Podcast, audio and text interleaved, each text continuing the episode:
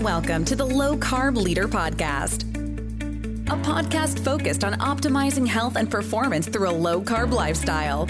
Every episode will bring you a step closer to living an amazing low carb life. Come join us for this exciting journey. And here is your low carb leader and host, Dan Perryman. Hello, and welcome to the Low Carb Leader Podcast. I'm your host, Dan Perryman, and you have joined me for episode 66 Today we have a great guest. She is an American CrossFit athlete and now a medical doctor. She has competed in the CrossFit Games four times and has placed four times, and she has historically been one of the most successful women in the sport. Across her four CrossFit Games appearances, she has never finished outside of the top five.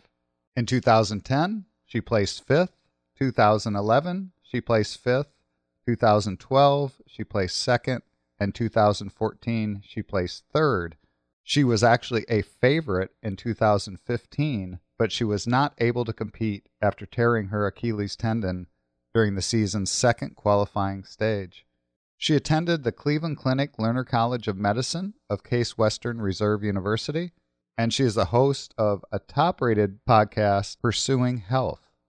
Today's guest, Julie Foucher, will share her background, how she got into the CrossFit Games, and we're going to learn a lot about her. It's a great interview, so I know you will enjoy it.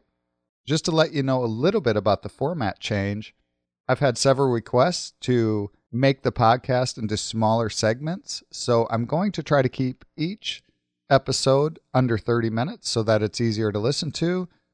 And as a result, some of my interviews are longer than 30 minutes, so I will just break them up into two parts. So today is part one of my interview with Julie, and next week I will publish part two. So let me know what you think about the new format, if you like the shorter version or the longer version, and I can always kind of modify based on what I'm hearing from you. If you have feedback, you can email me at dan at the lowcarbleader.com and be sure to check out my Facebook page at the Low Carb Leader and my website at thelowcarbleader.com. All right, on to part one with Julie Foucher. Well, welcome to the show, Julie. Thank you so much for having me. Yeah, very happy to have you on the show.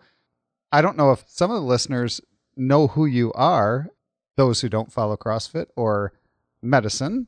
So if you want to take us back from the very beginning, maybe we can go back as far as you want, but uh, maybe back to your gymnastics roots and, and how you got into CrossFit, and we'll just go from there. Oh, sure. Well, that's, yeah. Well, I, so I grew up in Michigan and I grew up doing gymnastics. That was sort of my primary sport. Um, did it through high school. And then really didn't know what to do after after high school. Once I got into college, I felt kind of lost without having regular practices and teammates and coaches and structure to my workouts and I you know I really knew that I wanted to still be active and I loved working out but I just really didn't know what I was doing. So I would go to the gym and do the typical machines and the elliptical and the treadmills and you know I'm sitting there you know in college taking my notes and studying or reading while I was on the elliptical and then um about halfway through college is when I met my, well, now my husband. Um, and at the time, we met in the dorm rooms, and he was looking at the CrossFit website, CrossFit.com, and immediately it really piqued my interest. And so he started telling me about it, and then we did a few workouts in our school rec center, and then we both joined the local CrossFit affiliate in Ann Arbor shortly after that. So that's kind of how it all started. Oh, that's cool. What was your undergraduate in? Um, I went to the University of Michigan and I studied biomedical engineering as an undergrad. So, were you uh, interested in med school from the very beginning? I was. So, probably towards the end of high school is when I really started thinking about medicine. And I did engineering in college in part because my dad was an engineer and he, you know, kind of influenced my sister and I to go that route, but I really love doing it in the context of the human body. And so biomedical was really a perfect fit for me. And I loved problem solving. I love math and science. Um, loved all the classes. It was great preparation for medicine, but I kind of always knew, even from the beginning, that that's the route that I wanted to go. Um, I still tried to, you know, I explored research. I learned a lot about what different engineering industry jobs could be like, but at the end, it all came back to, for me, the physician patient relationship and just that special opportunity that you have to influence someone's life and be there for them when they really need it. Yeah, very cool. So you said you and your husband now. His name is. Mhm. So I can. His name is Danny. oh, hey, that's a that's a Yeah. great, that's a great name. Uh, so you and Danny started looking at CrossFit. What year was that? That was in 2000, the summer of 2008 is when we both started. So you started So- CrossFit in 2008 and ended up in the CrossFit Games in 2010. 2000, oh, you know what? It must have been summer of 2009 that we started. Yes. So- we started summer of so one- 2009, one and then I, later? I was in the games in 2010. Yep. That's crazy. Yeah, well, it was a very different time back then. It's, you know, the games have evolved so much over the past 10 years. And um, back then, I mean, even back then, I was doing a lot of, vo- a lot more training and volume than a lot of the competitors were doing. Um, but still, it was like you could get by by doing an hour or two a day and still qualify the games. And you go back and look at the numbers that we had back then, and now those numbers aren't even getting you to the regional competition. So the whole field has gotten so much better. How did you go about qualifying for the first CrossFit Games? And maybe maybe just talk a little bit about for those that aren't familiar with the CrossFit Games. These are the pinnacle for CrossFit, right? They are. So it's a once a year competition with athletes from all over the world. And now the qualifying process, at least for the past several years, it started usually in March, maybe late February, March, and it involves the worldwide open competition. So anyone from around the world can enter. You just have to have either a camera to record yourself doing a workout or you have to be near a local CrossFit affiliate so they could validate your score. And each week for five weeks, um, CrossFit release one workout, and everyone all over the world does the same workout. And then you put your scores in online, and you can compare yourself to hundreds of thousands of people around the world. And at the end of that five weeks, the top 20 men and women in each region then qualify on to a regional competition, which is a live, in person, three day competition um, and the regions cover the whole world. So there's several regions in the United States, and then there's um, some that include Europe, Africa, Asia, Australia, um, Central and South America. So basically, anywhere you live, you can you'll fall into one of the regions, and then the top couple of competitors from each of those regions qualify on to the CrossFit Games, which are usually held in July or August. Um, in the past, they've been held in Los near Los Angeles, and then just this past year they moved to Madison, Wisconsin for the first time, and that's where they're going to be for the next couple of years. In 2010, you came in fifth. 2011, Mhm. fifth. 2012, second. 2014, third. So you you've been in four games and you've been in the top five all four games. Yeah, that's true. that's true. But it was so different. Like so, so that qualifying process now was a little bit different. So the first year that I went in 2010, um, there wasn't an open online competition. It started with a sectional competition, which was an in-person event, and then the regional competitions from there. And at that time, the regional competitions were different. So depending which region you lived in, you might get different workouts, or you might get, um, you know, slightly different experience. But now it's really standardized. And ever since 2011, we've been doing that open competition, and it's it's really an amazing time for the whole community to get involved. And so it's not just about the top competitors who want to qualify to regionals or the games, but a lot of it is about local gyms getting their whole community together. A lot of them will do Friday night lights competition. So Friday night, everyone in the whole gym will do the workout. They'll have a little party afterwards, and it just brings the whole community together. A lot of times, people end up in that environment, which is why you know competition is so amazing. Is it really brings out the best in us? So people end up doing things they never thought they could do just because of that little added pressure of it being a competition. Yeah, well, congratulations on all your success, and then coming in second. That's so close. Uh, it is. how from from your mental standpoint, how was that? I mean, I'm I'm sure you were thrilled to come in second, but it had to Mhm. it had to be a challenge not to get the you- first place. Sure. You know, it was, but at the same time, I think for me the bigger challenge was the previous year when I year when I came in fifth for the second time in a row because that year I was I knew I was capable of getting on the podium and um, it was completely a mental game for me that I ended up back right where I you know right where I had been the year before because I had really set my expectations in the wrong way where I had almost been thinking in the back of my mind, just don't do worse than last year instead of really trying to see what I was capable of. And so that year was much harder for me to swallow because I knew I was capable of better. And so the following year, when I did finally make it on the podium, it was certainly very rewarding. And I was really, really happy to be in second. And um, there's definitely always a part of me that, you know, I had been in first place for a lot, um, much of the competition, and I you know, of course, would have loved to win the CrossFit Games, but you know, you can't look back on it forever. Right, right. And and the following year, you know, I did. I ended up after that year, I took a whole year off because that was during my second year of medical school, and I needed to focus on school at that time. And then when I came back in 2014, again, it was, you know, in part it was just some uncertainty of just having a whole year away, all the other competitors getting better and just being able to make it back and then get back on the podium was amazing. But again, you know, I had always been really shooting for that that top spot. And then 2015, which was the last year that I attempted, um, which was kind of my last shot at, at getting on the podium before I had to finish out my medical career, or at getting the first place before I had to finish out my medical career. I unfortunately ended up with an injury at the regional competition, so I didn't get an opportunity to compete at the games that last time. But you can honestly you can look back and always wonder but i'm so so happy with the way that my career went and i wouldn't change anything Oh yeah, it's amazing. And I was just kind of doing the math here. So you were in undergraduate or medical school the whole time you were competing then.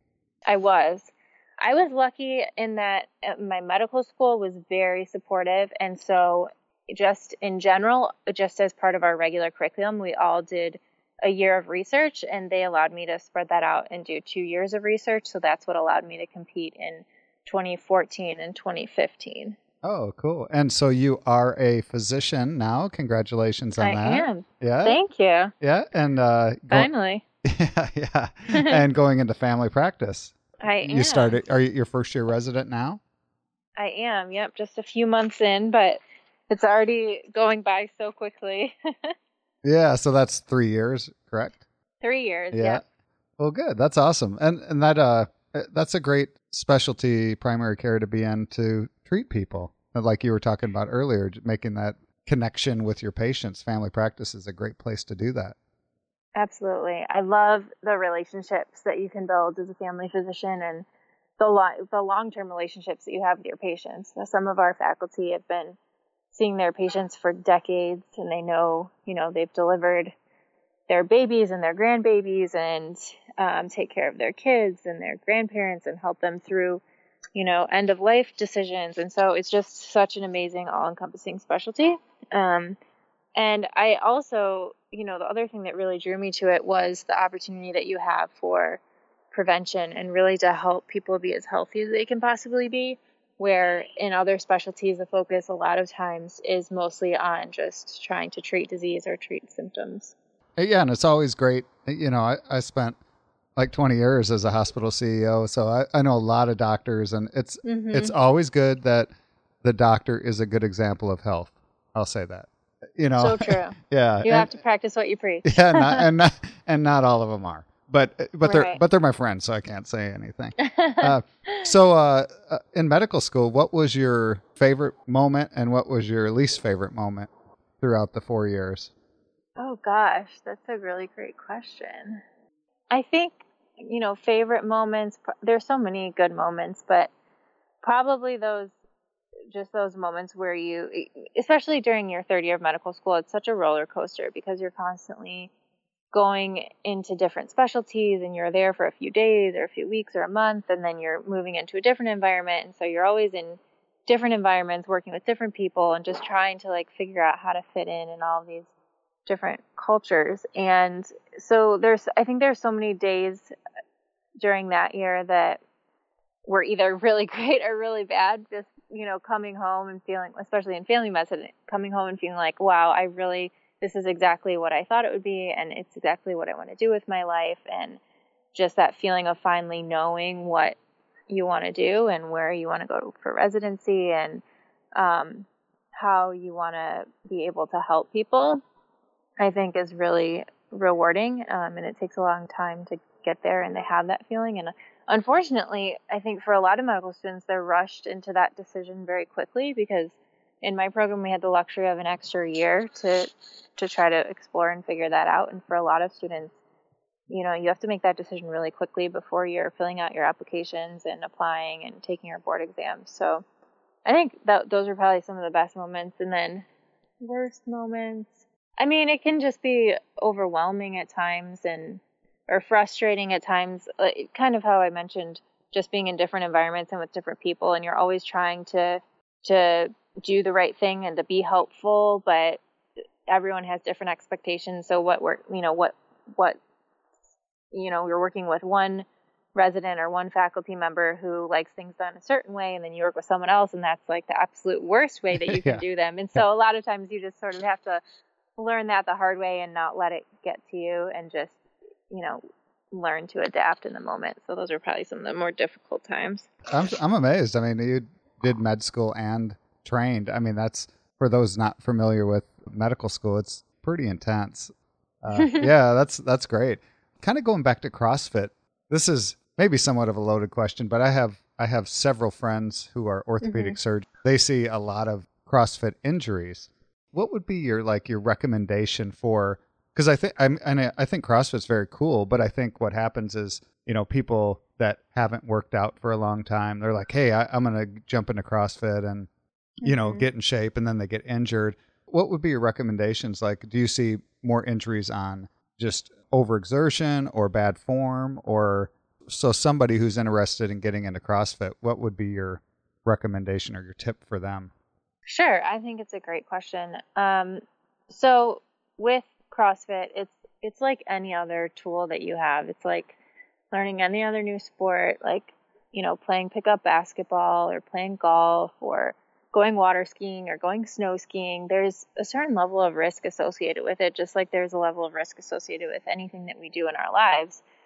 Um, and so it has to be implemented. Probably, you know, there's certain ways that it can be implemented to be as safe as possible. Just like if you were to go snow skiing, you wouldn't want to just be a beginner and start at the top of the mountain and go bombing down. You would probably want to start on the bunny hill and you'd maybe want to get some lessons and wear a helmet and have the appropriate equipment and all that stuff. So CrossFit is intended to be scalable, and we have a charter that is mechanics, consistency, consistency, and then intensity. So that means always first and foremost working on mechanics of appropriate movement. So learning the movements, making sure that you're moving well, um, and then doing that in a consistent basis before you add in the intensity piece. And most good CrossFit affiliates that you go to will implement that by either doing an on ramp program or working one on one with some of the trainers before you're thrown into a general group class um, in which you have to have a certain level of knowledge and experience to be able to know your own limits and scale the workouts appropriately and work you know with the trainer in that class um, who's also working with all the other athletes to make sure that you're scaling appropriately and doing the workout in the best way for you. Um, so I think this is sometimes what's overlooked when people get so excited about CrossFit and or maybe they have a background as a as an athlete but they haven't been working out for 5 or 10 years and all of a sudden they jump back into it and that spark is lit and they mentally can really go to that place where they can suffer and they're not paying attention to that charter of mechanics, consistency, intensity. So I think you know that's that's the kind of the part that we have to be mindful of, and especially as affiliates, where trainers are so, so important in helping to make sure that people are using that charter and that they're moving well. Um, and then the intensity piece is obviously where we get most of our results from, but it's only helpful if you're if you know how to move properly first. Um, so I think that's probably what I would say most. And then I would also just say that, you know, people like to target CrossFit, but how many injuries do you see from running? How many injuries do you see from people? I mean, I, you know, I did tear my Achilles because I probably pushed myself too hard in the moment of a competition. But um, how many Achilles tears do you see from middle-aged guys playing basketball or running? Um, it's a, sports injuries are kind of part of the process of using our bodies to move and to exercise. And if I look at the grand scheme of my life, I'd rather, you know, use mechanics, consistency, intensity, move as well as I can, be super healthy so that I don't have diabetes. I don't, you know, I can help to regulate my mood a little bit. I don't have all these other chronic conditions that are really going to slow me down and put me at higher risk of heart attacks and strokes and um, and an early death, and instead have maybe you know tweaked my ankle here and there, or you know a sports injury here and there. For me, at the over when I look overall at my life, that to me is much more worthwhile than to just sit and do nothing and then suffer from all these other diseases. Oh yeah, yeah, that's that's a great point. So how how can you find a good CrossFit studio because it seems there, there's a lot more now. Are they And I know in the past you you have to be you had to be part of a charter, you had to be part of the I don't even know the terminology, mm-hmm. but the CrossFit sure. sanctioned. Is it still like that with the growth of them, or? Um... It is, yeah. Yeah, so to be a CrossFit, to affiliate as a CrossFit gym, um, you have to have passed the level one or taken the level one course and passed the, the level one exam. Um, and then there's an affiliate fee that is like a yearly fee that you have to pay. And um, that's pretty much the entry level for becoming a CrossFit affiliate. So there are a lot of CrossFit affiliates around. Um, then now coaches can really start to distinguish themselves because there are multiple levels of CrossFit coaches. So level two coach um, basically goes through another course that's a lot more hands-on um, experience and feedback on their coaching. So they're being evaluated not only on the knowledge that they have in their head, but how do they implement that? How do they teach a class? How do they see people move, identify movement faults, and correct those faults?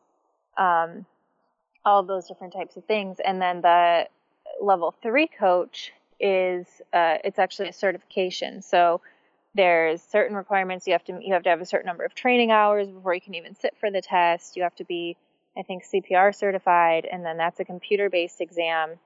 Um, and then um, you have to do continuing education as well in order to keep that. And there's really not very many people who have it yet in the grand scheme of things. It's been out for a couple of years, but it's a challenging test. I know a lot of people who, you know, had to take it multiple times in order to get that certification. But if you find a level three coach and then um, even level four, which is coming soon, is basically a exam, but it's a practical exam. So where someone comes in and observes your coaching and then scores you on that. And that is really going to be sort of the ultimate pinnacle of being a good coach and being able to identify who the good coaches are in our community. And so I think if you're looking for a CrossFit affiliate, that's something to start with is seeing do they have a level two or a level three certification. Um, and then the second thing is just going and trying a few different affiliates or going and you know stopping in and seeing how they run because the beauty of CrossFit is that every affiliate is different. So it's not like when you go to a fast food restaurant or a franchise and you walk in and everything's exactly the same. Um, every gym is run differently, and the owner has, you know, can kind of build their own community and decide how they want to run their gym. And so there's certain gyms that you're probably going to fit in really well with, and then there's some that maybe not be might not be as great of a fit. And so I think that's important is like finding your community, finding the people that you get along well with, um, the structure that works for you, um, and then also looking for a gym that has some sort of an on ramp program or private sessions with trainers that you can go through prior to starting right into a group class. Because, like I said, it's really important to spend that time learning the movements and making sure that you're moving well before you put yourself in an environment where you might be tempted to go straight to intensity before paying attention to those factors.